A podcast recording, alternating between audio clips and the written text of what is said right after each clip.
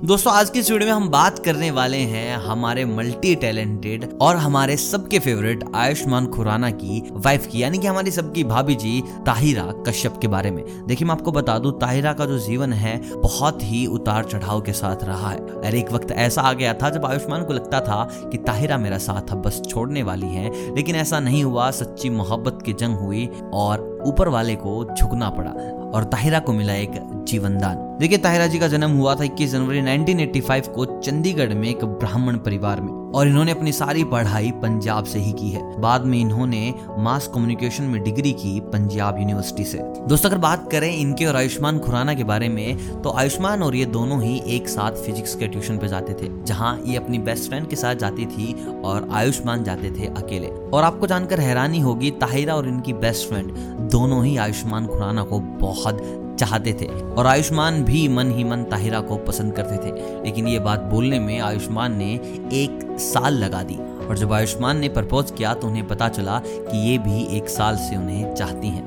दोस्तों, रिलेशन में आने के बाद ताहिरा को पता चला कि आयुष्मान एक एक्टर बनना चाहते हैं, मुंबई जाना चाहते हैं और ये सुनकर ताहिरा ने उम्मीद छोड़ दी कि ये दोनों कभी एक साथ भी रहेंगे, क्योंकि आयुष्मान को चंडीगढ़ नहीं, मुंबई जाना था, अपने सपने पूरे करने थे। लेकिन आयुष्मान ने कहा कि मैं मुंबई जाऊँगा नहीं, मुंबई चलेंगे। हम दोनों शादी करके मुंबई चलेंगे और इन्होंने उन्हें प्रपोज किया। और दोस्तों, इस रिश्ते में सबसे अच्छी बात ये थी कि ताहिरा के पिता और आयुष्मान के पिता दोनों आपस में बहुत अच्छे दोस्त थे। तो ज़्यादा शादी में दिक्कतें नहीं आई। घर वालों ने खुशी खुशी इन दोनों की शादी करवा दी। और अपने एक इंटरव्यू में ताहिरा ने बताया, शादी के लिए प्रपोज करने से पहले आयुष्मान ने उनको एक डेट पे बुलाया, जहाँ पर उन्होंने एक वाइन की बोतल, कुछ फ्लावर्स और बहुत ही प्यारे म्यूज़िक के साथ उन्हें प्रपोज किया, जो कि हर एक लड़की का सपना होता है। और उन्हें ऐसा कहा कि वो डेट ऐसी थी, अगर मैं मना भी करना चाहती तो नहीं कर पाती।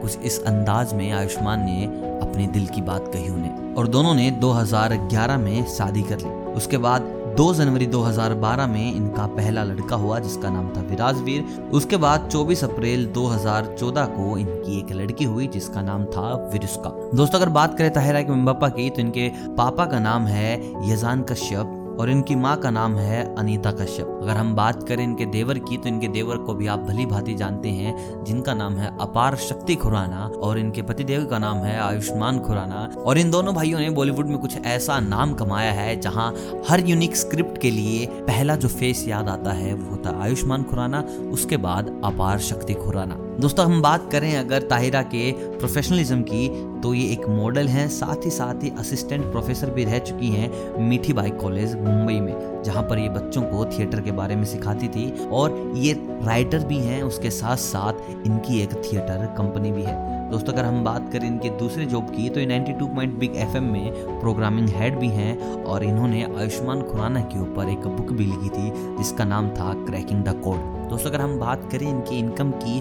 तो ये थिएटर कराने के पैसे नहीं लेती हैं। ये एक राइटर और बुक पब्लिश करने के लिए लेती हैं बीस लाख रुपए।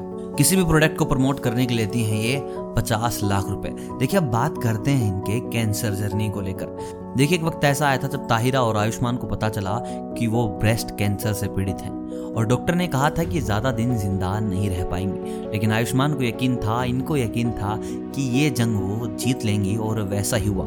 दो साल की लंबी जंग के बाद उन्होंने इस लड़ाई को जीता और आज इस वक्त बिल्कुल फिट है।